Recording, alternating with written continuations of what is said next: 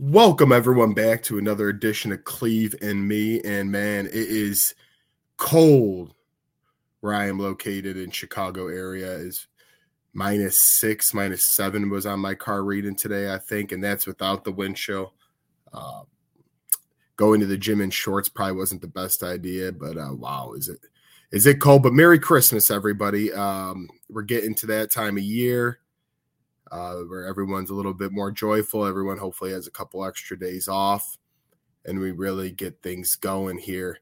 Because once we get through Halloween, once we get through Christmas and New Year's, we're going to really be hitting the ground running with the January and then through April, as we know it, with WrestleMania.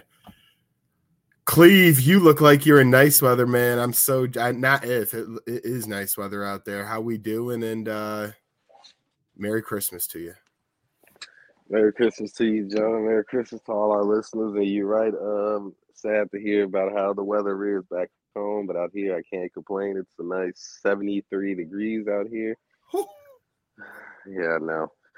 That's considered cold. Before we start, I just want people to understand that 73 out here is actually considered cold weather. Now, I know you guys think that's crazy, but I'm telling you, it's freezing out here in the 70s, but I'm doing pretty well. We got Christmas coming up. We got New Year's coming up. Two great holidays to celebrate with family and friends. Unfortunately, I have to work both days. Yeah. But in the spirit of the holidays, it's going to be positive this episode. No trash talking needed at all. This is a holiday episode. Unless, you know, we talk a certain topic. But let's get the show going. I know it's pretty early for me, and I know Joe has stuff to do, so let's get it going. Yeah, and maybe without Tones here today, it'll be you won't find it in yourself to go full heel on each other. Sometimes usually happens. But no, like you said, Merry Christmas to everyone and their families. Enjoy this time of year. Take the cut. Don't think about work. Unless you have to work like Cleveland. But if you are off like myself, don't think about it. Check it out of the brain. Spend time with the family and give some good gifts, maybe get some good gifts, all that stuff. Anyways, we're here to talk wrestling, get all that snazzy ass BS out of the way. And here we go. Cleve, I sent you some questions before the show started, and I was thinking a little bit about myself. One of my favorite WWE Christmas memories. And mine, I know you'll give us something good probably. That dates back to a show in the past or something that you thought was, cool or hilarious. Mine was being there last year at SmackDown, and for a few reasons. Number one, had good floor seats with my brother and our buddy, Mr. Timmy C.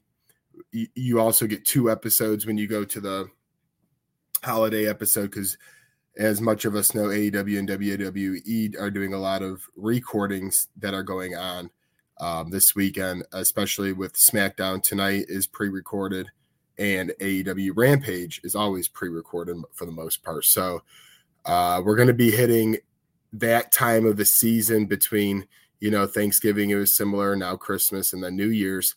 But being there, they had it all set up at Allstate Arena in the Chicago area. It was nice to see, trees, presents. My brother actually got to bring one of the presents home that Kofi Kingston handed out at the end of the episode. They threw out T-shirts. My buddy caught one and gave it to a kid.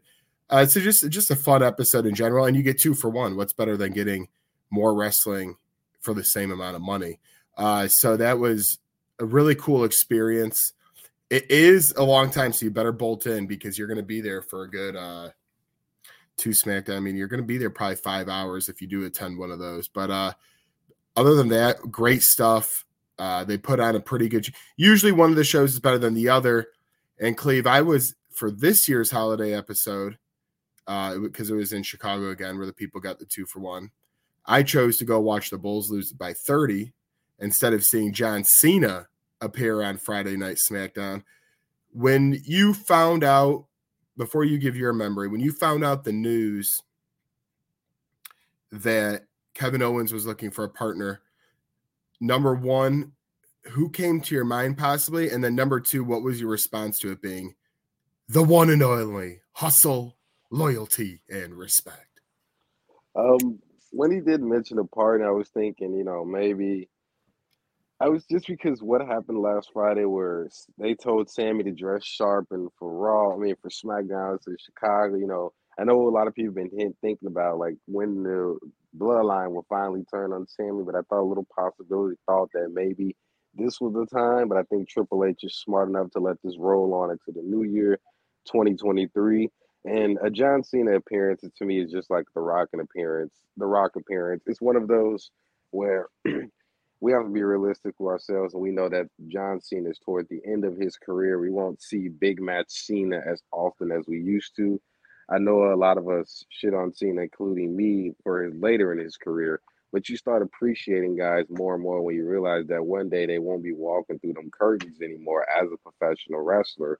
And it's just one of those moments where if you live through the Cena era, you understand how important John Cena was to the WWE, just like as important as the Hogans or the Austin or the Rock or even Triple H, all these other guys. And it's cool to see Cena make an appearance on the last episode of SmackDown for the year of 2022, which completely flew by. I still remember when it was just flew by because I was gonna add in. I didn't even realize, you know, him and Roman Reigns feud was so good that it didn't seem like super long ago. But John Cena has not had a match in 2022. That's crazy.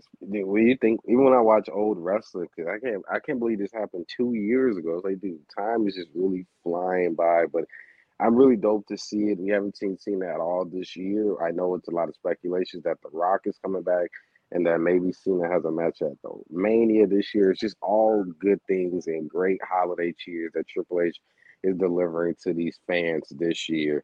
And I think my favorite Christmas moment would be the first Tribute to the Troops that happened in 2003. I remember watching that with my grandma when it first happened. I remember just the significance of how important it was.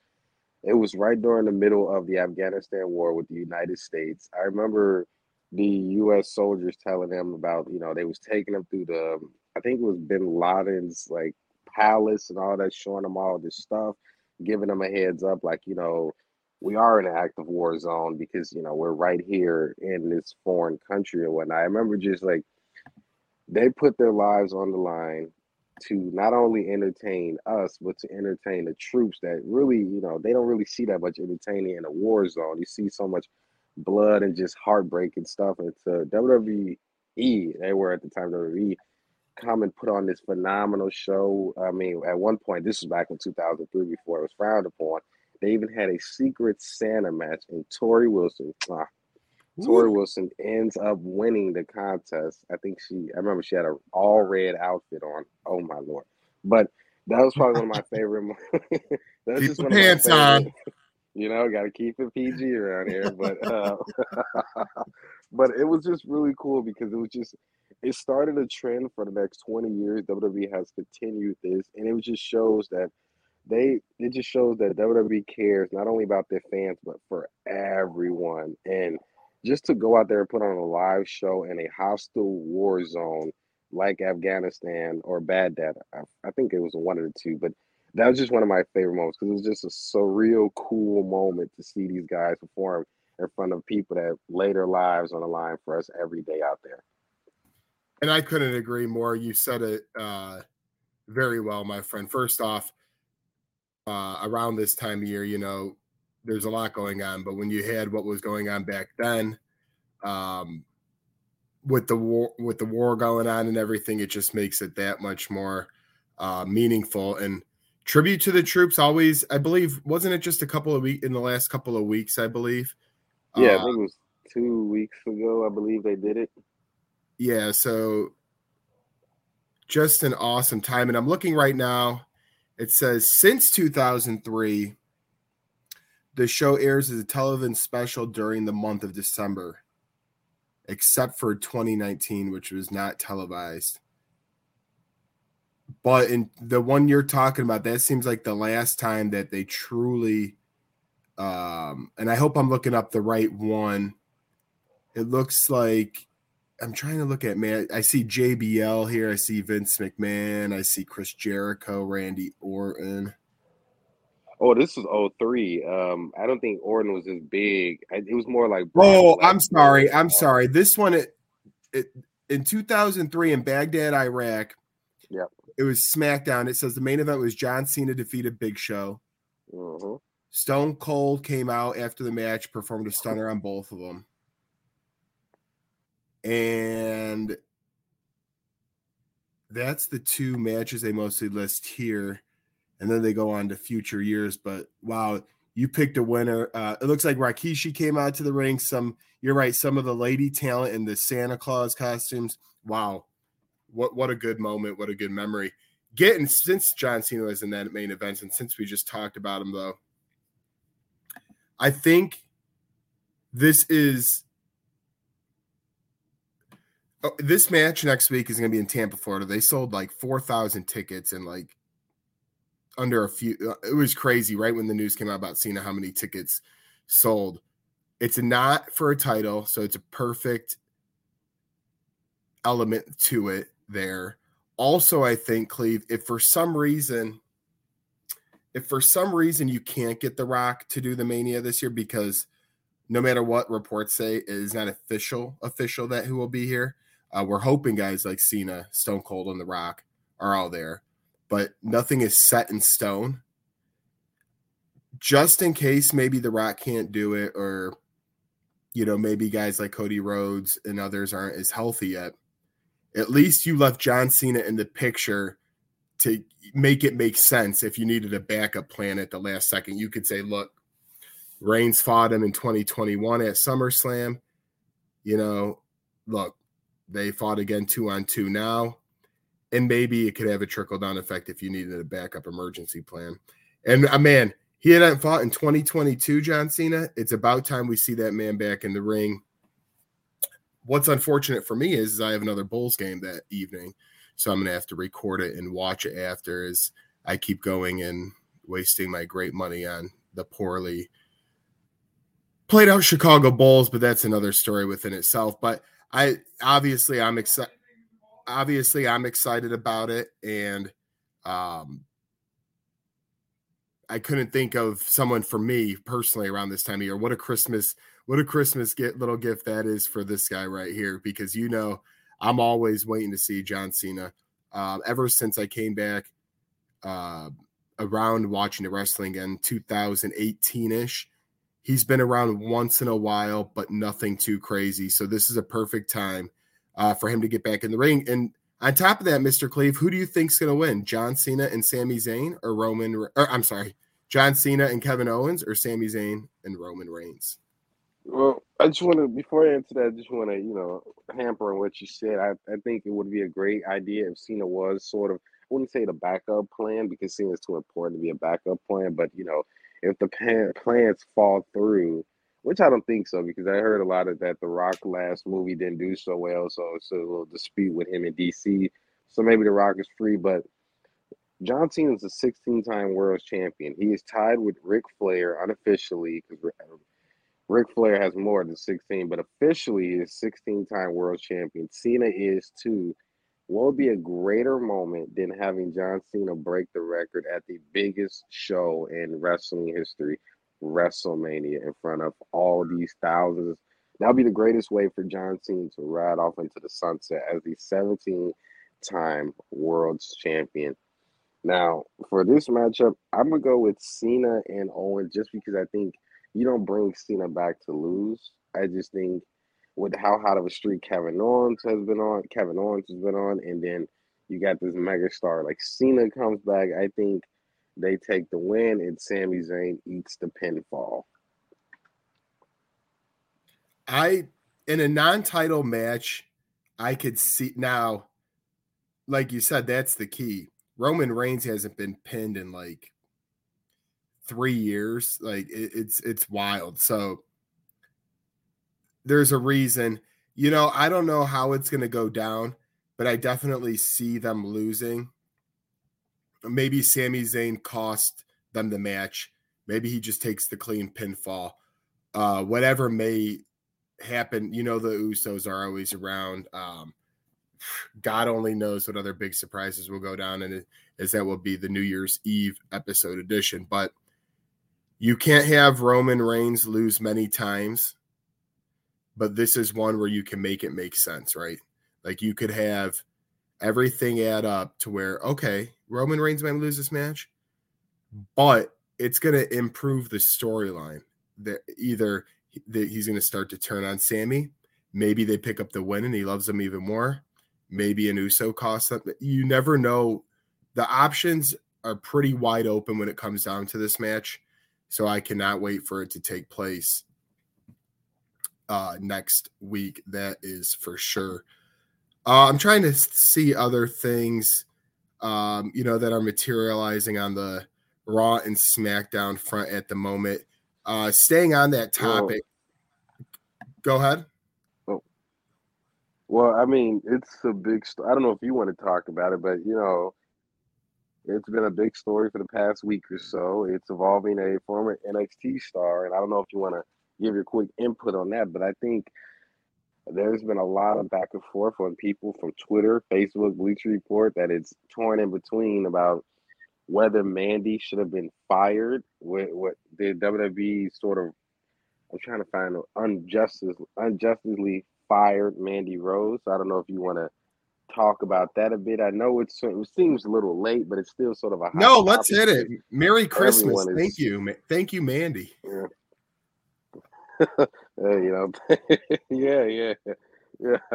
Well, I'll give my first imprint on it if it's cool. I think the real issue was the fact, because I see a lot of people are making like, oh, WWE's mad they wasn't getting money from us. I think the real issue is that it's a PG show now, and you can't do what you can do 10, 15 years ago.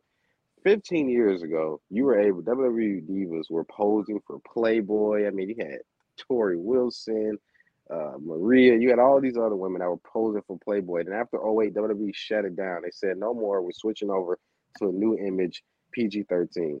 Now, there has been leaks of wrestlers in the past. We know about the whole Paige saga that happened with Xavier Woods. We know about Seth Rollins leaks. We know about all these other wrestlers leaks. But the big difference between those two was Mandy Rose was selling these pictures compared to Paige that just literally got her phone hacked and it just flooded the internet. And you can't really fire somebody for that because it's in my phone. It's not like I upload it onto the world to see somebody hacked my phone compared to Mandy that was literally selling. And I'm going to be honest, it wasn't as bad as a lot of people think it was, but I mean, it was nudity. I'm just going to be 100% honest. Like, you don't need to be a rocket science to see that some of the stuff that Mandy, I won't say it because I don't know how our listeners are, but some of the stuff Mandy was doing on there, you just knew that was very inappropriate for a PG wrestler of this company. It was just like if a Nickelodeon star or a Cartoon Network star was, made a sex tape and they purposely leaked it on the internet. Yeah, I think you represent the company that you work for. You represent them. And I just think Mandy Rose went about it the wrong way. Maybe WWE was a bit harsh about it. Maybe they could have suspended her or all these other things. But I heard that the guys that make their toys put a clause in the contract or something, and they were threatening to sue WWE over the issue, and I think WWE just had to act very fast upon it and just hurry up and sweep it under the rug. And last point, because I know a lot of people are comparing it to Matt Riddle's drug issues and the Usos DUI, and don't get me wrong, even though those are really messed up, you can't really fire somebody for a drug problem anymore because you have to allow them to go to rehab, and also WWE has a three-strike rule policy now, so that sort of protects Matt Riddle. Same with a DUI. A DUI is a shameful crime. I really am against that because you should not be driving at all under the influence. But that's more of that really does not really affect the company in this way as more does it affect the person. But a person selling explicit pictures using the wrestling's name, even in the way, it was still Mandy Rose. It was still Mandy Rose, but she tried to add her real name, but you still could see Mandy Rose part of it. I just thought that was a real big difference, and I think WWE was a bit harsh, but I do understand the reason why they did it. Yeah, and I'll kind of take a look at it from Mandy's perspective and go, Because obviously, as you said, the story's been out for a little while now. We don't have to fully recap it, but you know, back when Vince was running the show, you couldn't really affiliate with third party. That kind of leads into that a little bit. You can't, you know, go around putting out what she has and think it's going to go scot-free. Now, firing is a harsh step, but like you said, things happen quickly, and sometimes you have to make moves. Not everybody reads into the full story. They kind of just see the, you know, the tidbits of here's some, you know, photos, videos, WWE fired her. There's a lot more that goes into it. But what I will say, and I do know, is this. Mandy Rose made, it's being reported, about $500,000 on this content. Now, I'm not, as a guy, it's going to, of course, come off as, well, yeah, you're a dude. But hey, more power to her. If she's going to be able to make that money and do what she can, no matter, that's her choice. No matter what line of work she wants to be in, no matter how she wants to present herself, that's why America is the best. You are allowed to do as you please. Now, same for WWE as a company. Then they have the right to take action back on you. But when Mandy Rose, because to me, this wouldn't even be as big if she was still on the Raw or SmackDown roster, Cleve. It's just more that they didn't tell. I don't think Mandy Rose didn't inform. I saw that Matt Bloom, known as Albert back in the day, was the one that informed Triple H and Shawn Michaels about it. I think it was just that she secretly hid it where it was behind a firewall, and you had to pay $15 a month to view it. And I think it was just a lot of like, it was just a real messy situation, and also a lot of people don't understand how important the small details in the contract are. Where if it's a certain clause, like if Joe were to make me sign a contract that said, "Hey, Cleveland, you're not allowed to smoke weed. You're not allowed to use your wrestling name outside of the ring," and this and that. And if I were to breach that contract, then Joe has probable cause to fire me. And it's the same with WWE. It's the same with any other company. If you use their image in a negative light, then they have probable cause to take any action whatsoever, whether it's just or unjust at all. It's just how contracts are set up. And if people have a problem with it, then they need to read the fine print in the contract. Not going to knock Mandy Rose for what she did. Her hustle was her hustle. Congrats for making $500,000 for doing that. Hey, I mean, this is the new day and age we are living in, where a lot of women wrestlers are going this route. OnlyFans. Some of them are not as explicit as Mandy Rose. I remember Selena Vega had a little OnlyFans, but it was more as cosplay. It really wasn't nudity and whatnot, but it just all comes down to the small details in the contract. What they say in the contract is law binding. You cannot break the contract and then expect nothing to happen. Yeah, and Cleve, I don't know what you heard of what I was saying there, but I believe if she was on Raw or SmackDown and, you know, she was a more mid-card on the main roster, it wouldn't be as big a story, but she was champion for NXT. I'm going to look it up right now, but she was NXT Women's Champion for a very, very long time. It was about almost 400 days. And I think that's also one of the things, too, is that, not to disrespect Mandy Rose anyway, come be honest, from when she first started in the WWE to now, she has improved so much. At first, she was just a pretty face that was like, in the ring, but she's gained so much confidence, so much better in the ring. But the thing is, with her, she's replaceable. Charlotte, Becky, Ronda, all these, you know, they're not replaceable. You could really replace a Mandy Rose because she was great on NXT, but NXT is like a small pond. You know, it's not like the ocean where the, you know, Raw and SmackDown is where the big fish lives. It's like a little pond, you know. I think it made it more easier to replace her. And it was kind of questionable to put the champion on someone. I remember I was like, who? But apparently the person that just beat her, I don't know her name, I don't want to disrespect her and keep saying she, but a lot of people had high hopes for her in the backstage area, and when she won the NXT champion, Roxanne Perez. Yeah, Roxanne Perez, when she won it, a lot of people, it seemed like it was a lot of people were shocked. I was even confused. I was like, who is Roxy? I was like, never heard of her. And I don't even watch NXT like that, but I still read on Bleacher Report. I still check in and this and that, but it was just it happened so fast.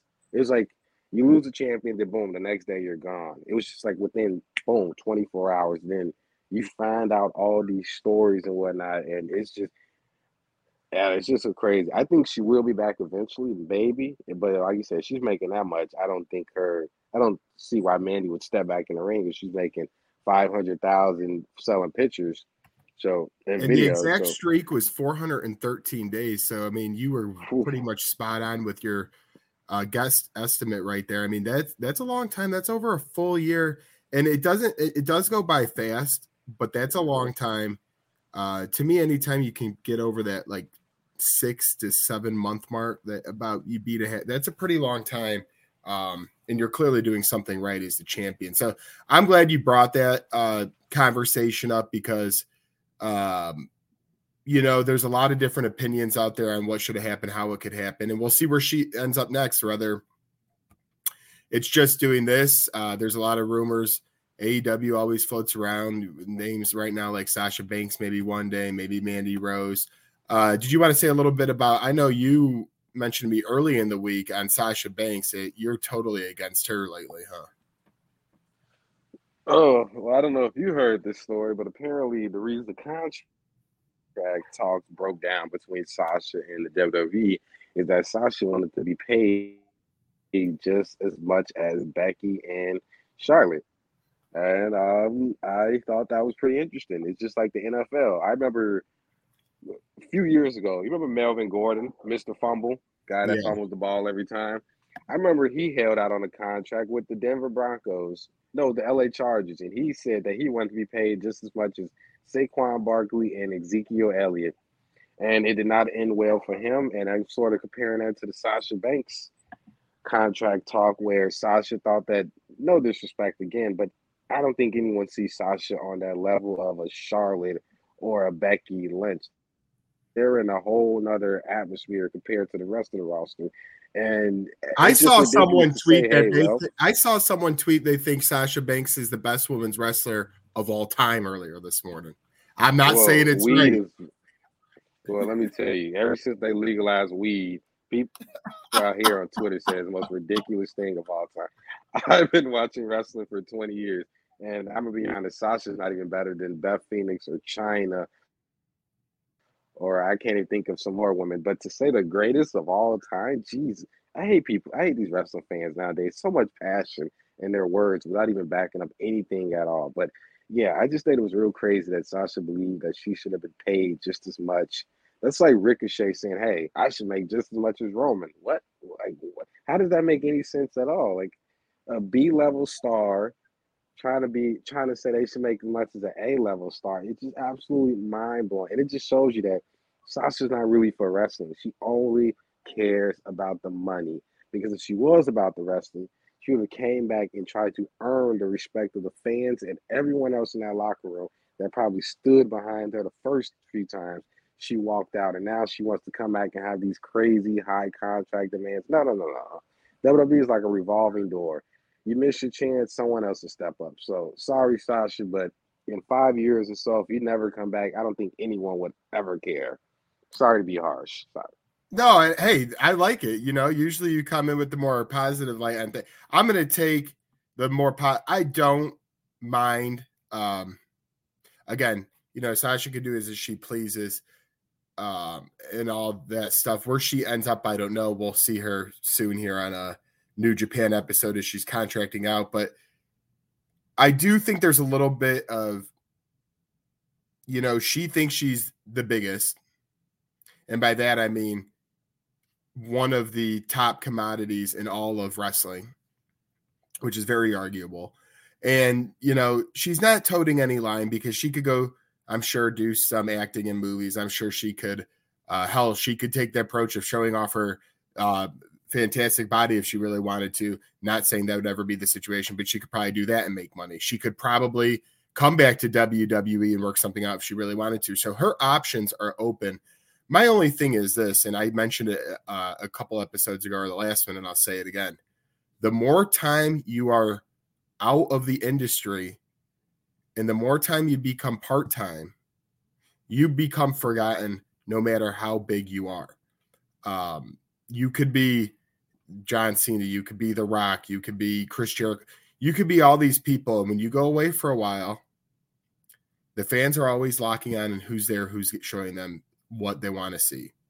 So it's her career. I don't think is going to really take a huge hit in terms of, you know, financial stability and all that, but there is definitely a portion of fans, Cleve clearly being one of them, that they're just out. They're not, they don't want, we don't want to hear the same rumors every week. We don't want to, you know, we're not caring about her next move because we have so much to worry about in the wrestling world as it is. And I think that's important for these stars to understand that, and they've seen it. They know it. The fans will, they're not stupid. We will react and we will move on if you move on. So I'm interested to see what comes out of the New Japan show. And if she does start to get into wrestling more quickly, but to me, the way she's doing it by doing one show, one contract type things, she's not fully focused on wrestling. And she's just really playing out her options. So we'll see what happens in the future, as we talked about her a little bit last time as well. Cleve. All right, here, let's go to something. We've talked about a couple of very talented wrestlers so far in the show. We talked about a Christmas moment. Let's go on to... Okay. What wrestler have you been most thankful for in the 2022? And I'll put the obvious right out there and just say it. Sami Zayn, to me, gets this award hands down for a multitude of reasons. Number one, he's been stuck in that mid-card range heel mode where he hasn't been – and, you know, it's not – he's not getting booed because he's not talented. He's getting booed because they have him as a heel, which he's in a heel clan right now, but we all know the story behind that. Everyone loves Sami.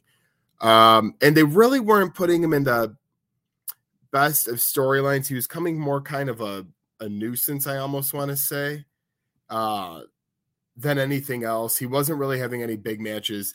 Now he gets an opportunity to be a part of the bloodline, something I don't think they fully planned out. And it has just worked out beyond belief. And they have to be ecstatic in them being, you know, Nick Khan, Triple H, and Stephanie McMahon, that they're able to keep going with this amazing storyline into 2023, because there is several times I've heard where it was supposed to already be over, but it's going so well. They're getting merchandise out of it. And at that, all that, Sami Zayn doesn't even have to have a title.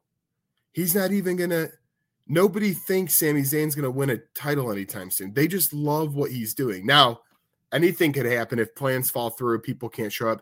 Maybe Sami Zayn does have a match with Roman Reigns eventually, or maybe things shake out that direction. But, man, he has went from mid-card to on top of the wrestling industry and the best faction in all of wrestling right now, and that being the Bloodline. Thought on that, Cleve? And if you got any, give us somebody who you'd like to give a little bit of respect to. I 100% agree with you, Joe. I think the run that Sami Zayn has put on in 2022 as the underdog has been very unmatched. I think we saw last year where he was just floating around, really not having a true storyline compared to now, where he's actually part of the biggest faction in WWE, probably in the last few years since The Shield. This support and where the Bloodline is, you know, taking up a lot of TV time. You know, guys that are associated with them are getting bigger roles and whatnot. And I know a lot of people don't expect Sami to win the champion, but if The Rock and John Cena doesn't work out, Sami Zayn can be the next guy. He can be the modern-day Mick Foley. No one thought Mick Foley was going to beat The Rock for the WWF Championship. And when it happened, it literally changed the landscape of wrestling forever, where they end up beating WCW for the first time in 84 weeks because Mick Foley won the champion. And I don't know, it's not going to be as dramatic as that, but Sami Zayn winning the undisputed champion can possibly change the landscape of wrestling forever. And it could change the look of things. No more just big buff guys winning it or this, that. You can just have these scrawny type guys or these guys that a lot of people never thought was going to win can be. And he's entertaining enough to make it believable. Now, I was going to say I'm thankful for Roman, but I think it's just too obvious. Everyone knows how I feel about Roman, and I don't really want to go into a long speech about Roman. So I'm thankful for Austin Theory. I think from the beginning of the year to where he is now, we've seen a completely different character. Early in the year, he had the goofy cell phone gimmick. He was Vince McMahon's boy. You know, a lot of people didn't like him. Fans hated him. And now he's a new man. Cell phone gimmick is gone. He's got a beard now. He just seems more confident. And he looks like a future champion of this business. So I am thankful for Austin Theory. And absolutely, you could even brought up the guy he's rivaling with, Seth Rollins. There's plenty of good choices. I'm going to give one from AEW before we move on from this segment and as we get to closing out in the bottom of the hour here. When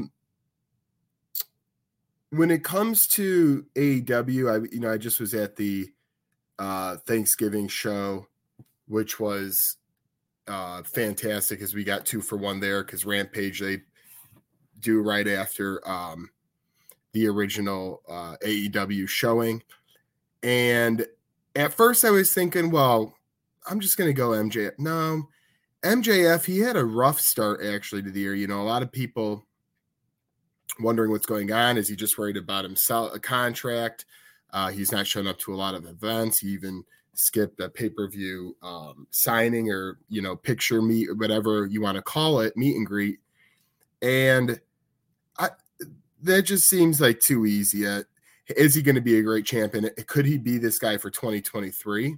Absolutely, because his contract's up in 24. You know he's going to put everything out there. And it was actually funny. I was watching earlier last year when I went to the Black Wednesday AEW episode, and CM Punk and MJF had a great going at it. MJF called him hustle, loyalty, respect. Punk called him a baby Miz. That was the best one I've ever been to. But I won't, go with, let's quote unquote, say, you know, the easier choice. If I had to go into the AEW world and pick somebody, I'm probably between a couple of, then I'll rock in a hard place. Part of me wants to say Moxley. And you know what?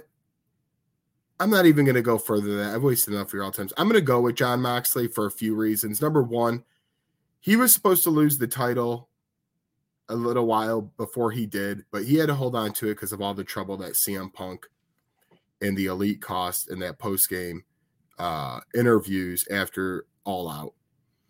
John Moxley stepped up time and time again, even when he battles with his own trouble sometimes, and was a great champion.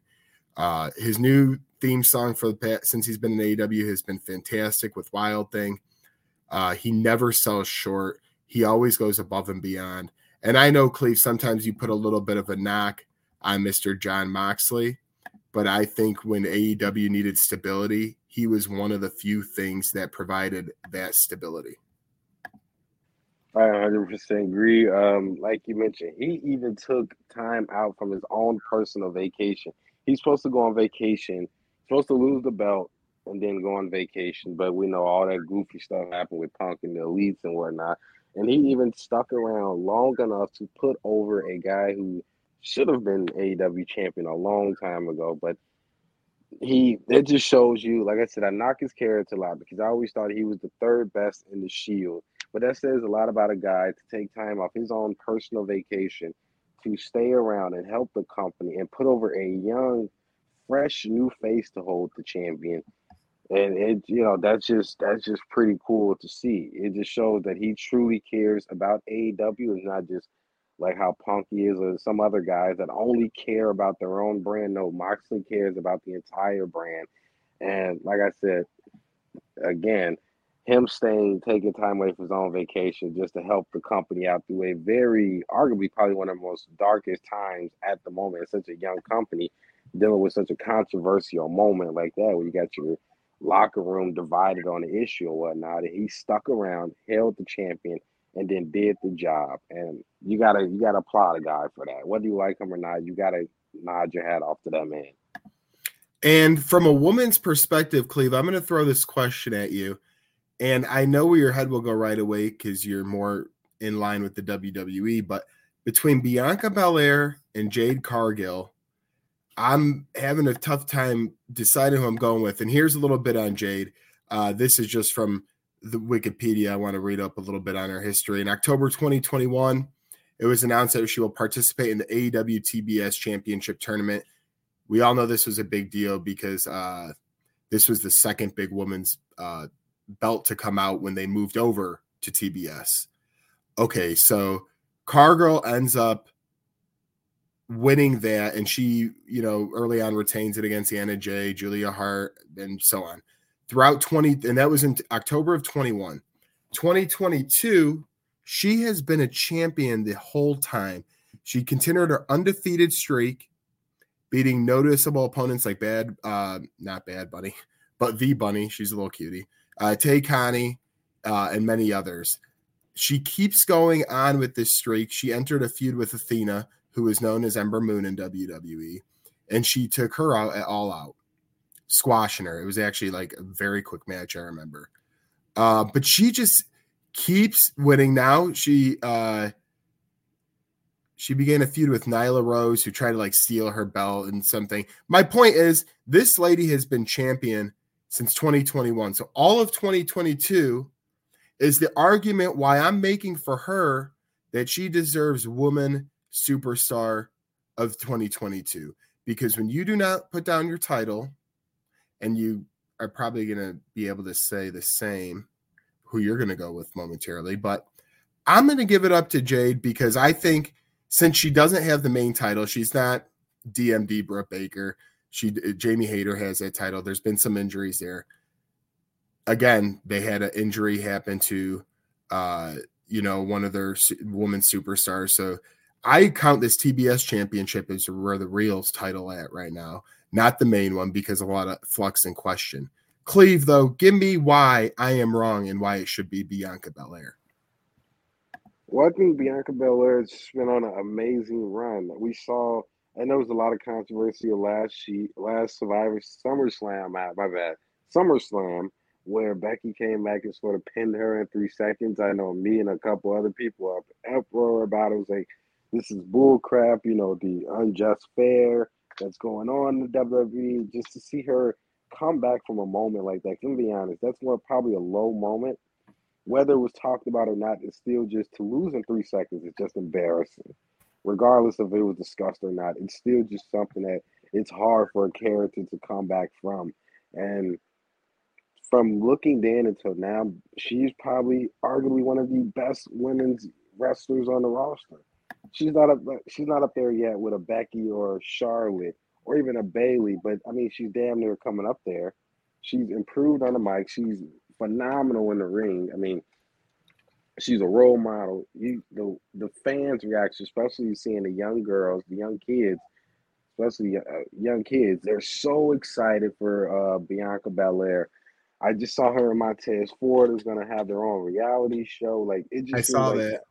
Everything is on an up and up for her, and I'm proud of her because she is really great in the ring, and it's just really great to see a star like that comes from such a low moment to being back on top and carrying the Raw brand, even though you have all these top women on the Raw show compared to SmackDown, where it's just three.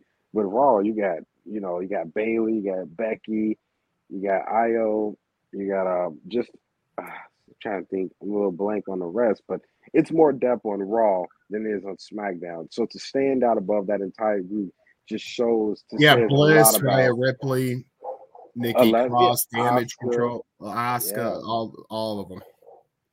Yeah, so standing out in that group is just a lot to say. I don't really know too much about Jade Cade, I believe her name was. I know I've seen I read a lot of Facebook wrestling groups where a lot of people. She's built, and she is strong. She looks like she could. She would kick my ass in 5 seconds, probably. Like no any of the woman superstars could, but she could really take it down in about 5 seconds. Which I mean, just look her up, Jade Cargill. It won't be hard to find. One note to add to your point, though, Belair reached over 200 days as champion earlier this year, and she was the first African American world champion to achieve this in WWE history, male or female. So it is a big deal.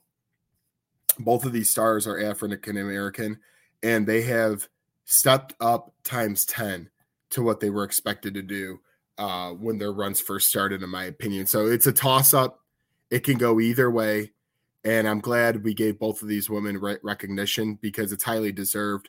As Jade is interesting, more of a heel, and Bianca, as we all know, is more of a face. Go Alexa Bliss in her next feud, but that's for a different time, which we'll get into during our New Year's Eve edition. Cleve, before we get out of here, let's talk about this. You could put one...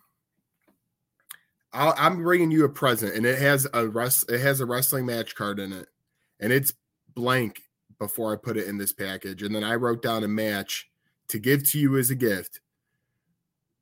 Who would you be hoping for? I wrote down is your WrestleMania Christmas gift match. If you could have, are you going to go obvious with The Rock and Roman here, or do you have something else in line?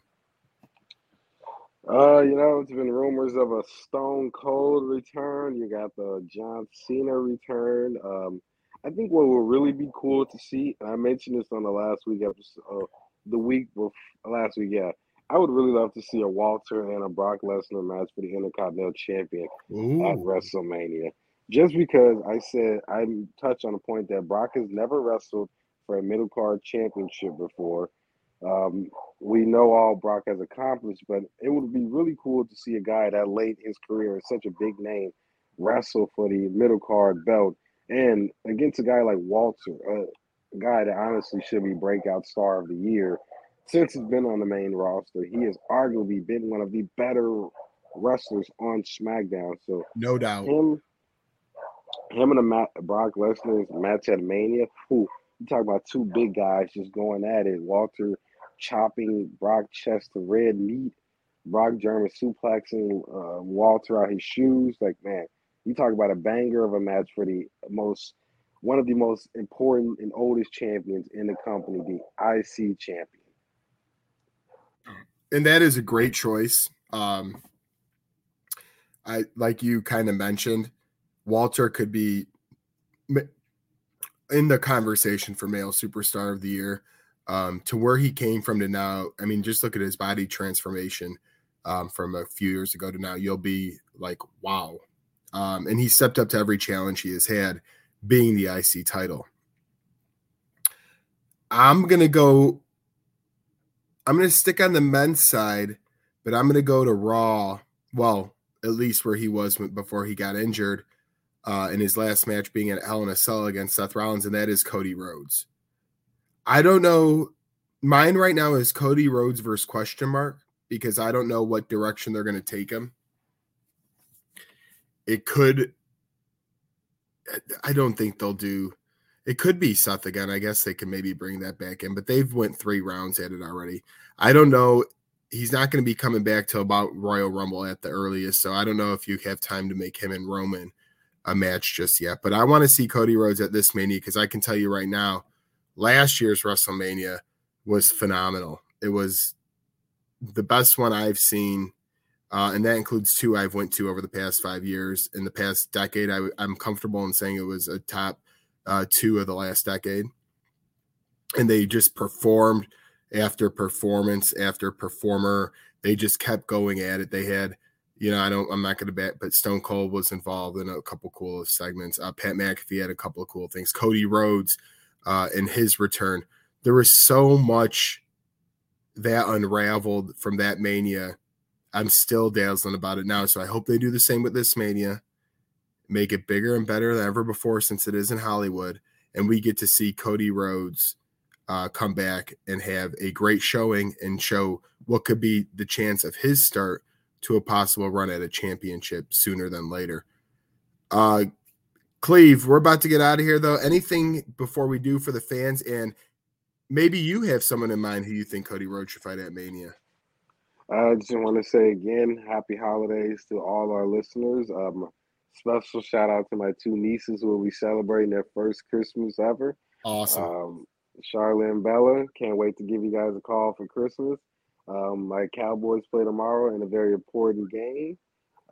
Potentially, still a long shot, but we still have a shot to win the NFC East. I know all the jokes the past few years was the NFC least, but honestly, we probably have one of the better divisions in football this season. No doubt. So this will be a fantastic matchup. Sadly, Jalen Hurts isn't playing, so Eagles fans will have an excuse when the Cowboys win. I won't say win because we lost to the Jags last week, an inexcusable game. But big games coming up, even on the NBA side of things. We got basketball tonight, and we have basketball. I feel like Christmas basketball is just really like the real start of the season. A lot of people see it as the official start of the season sometimes, and I agree. This is where teams put more emphasis into the direction they want to go toward the season, so I'm really pumped about it. Fingers crossed, Lakers play Dallas. No AD. Still got Bron, but, Bron's 38. He can't carry the load like he used to, but it'll still be fun to watch. And, man, a Cody Rhodes return, like Joe mentioned, I was probably not even the biggest Cody Rhodes fan when he was in AEW. I used to crap on him a lot. I used to say, oh, we don't want him back. But after we saw what he did in Hell in a Cell, when me and you, Tones, went live to see it and just to see him wrestle through that pain, I am excited to see a Cody Rhodes return. And if I were to pick somebody for him to go against, man, this might be a long shot because I know Theory might be in a program with Cena, but I wouldn't mind seeing a Cody and an Austin Theory for the United States champion title match at Mania. I think you got a great young star and another guy coming off injury. You don't want to shift Cody into the main event picture right away because I still think there's a few people in front of him at the moment. Sadly, if he didn't get injured, he would definitely been in the front of the line. But now you got KO. You still got Drew McIntyre lurking in the background. So I just think maybe you put him in the United States Championship picture and then eventually get him in the world champion. But I would not mind seeing a Theory and Cody Rhodes at Mania. Yeah, if the Cena plan doesn't work out. Yeah, and there's so much to unravel, which I can't wait to take you through from Cleveland me all the way through WrestleMania. And I'm just going to close it with this. Everyone be safe this weekend. In some areas of the world, it is frigid right now. Not Cleveland's, but we got to respect the man. He's from Hawaii on the time difference, and we've still made these shows work. Tones will be joining us again next week as he wishes everybody a very merry, merry Christmas. And, yeah, we're going to keep coming next week. We'll be live, actually. I'm going to talk to the boys. We're going to have a little New Year's Eve live episode. Either probably next Tuesday as we get back to our regular programming. It drops on Wednesday morning. I had a day off, so it kind of fit in nicely here. But Merry Christmas, everyone. Happy holidays. Stay safe and enjoy the wrestling. There's a lot of things going on right now, but when it comes down to it, you could always turn on wrestling and never be too disappointed with the product they put at you. So for that being Cleve, this is me. God bless. Good night. Have a very, very Merry Christmas and Happy Holidays. And we'll get you back next week with the New Year's Eve edition episode.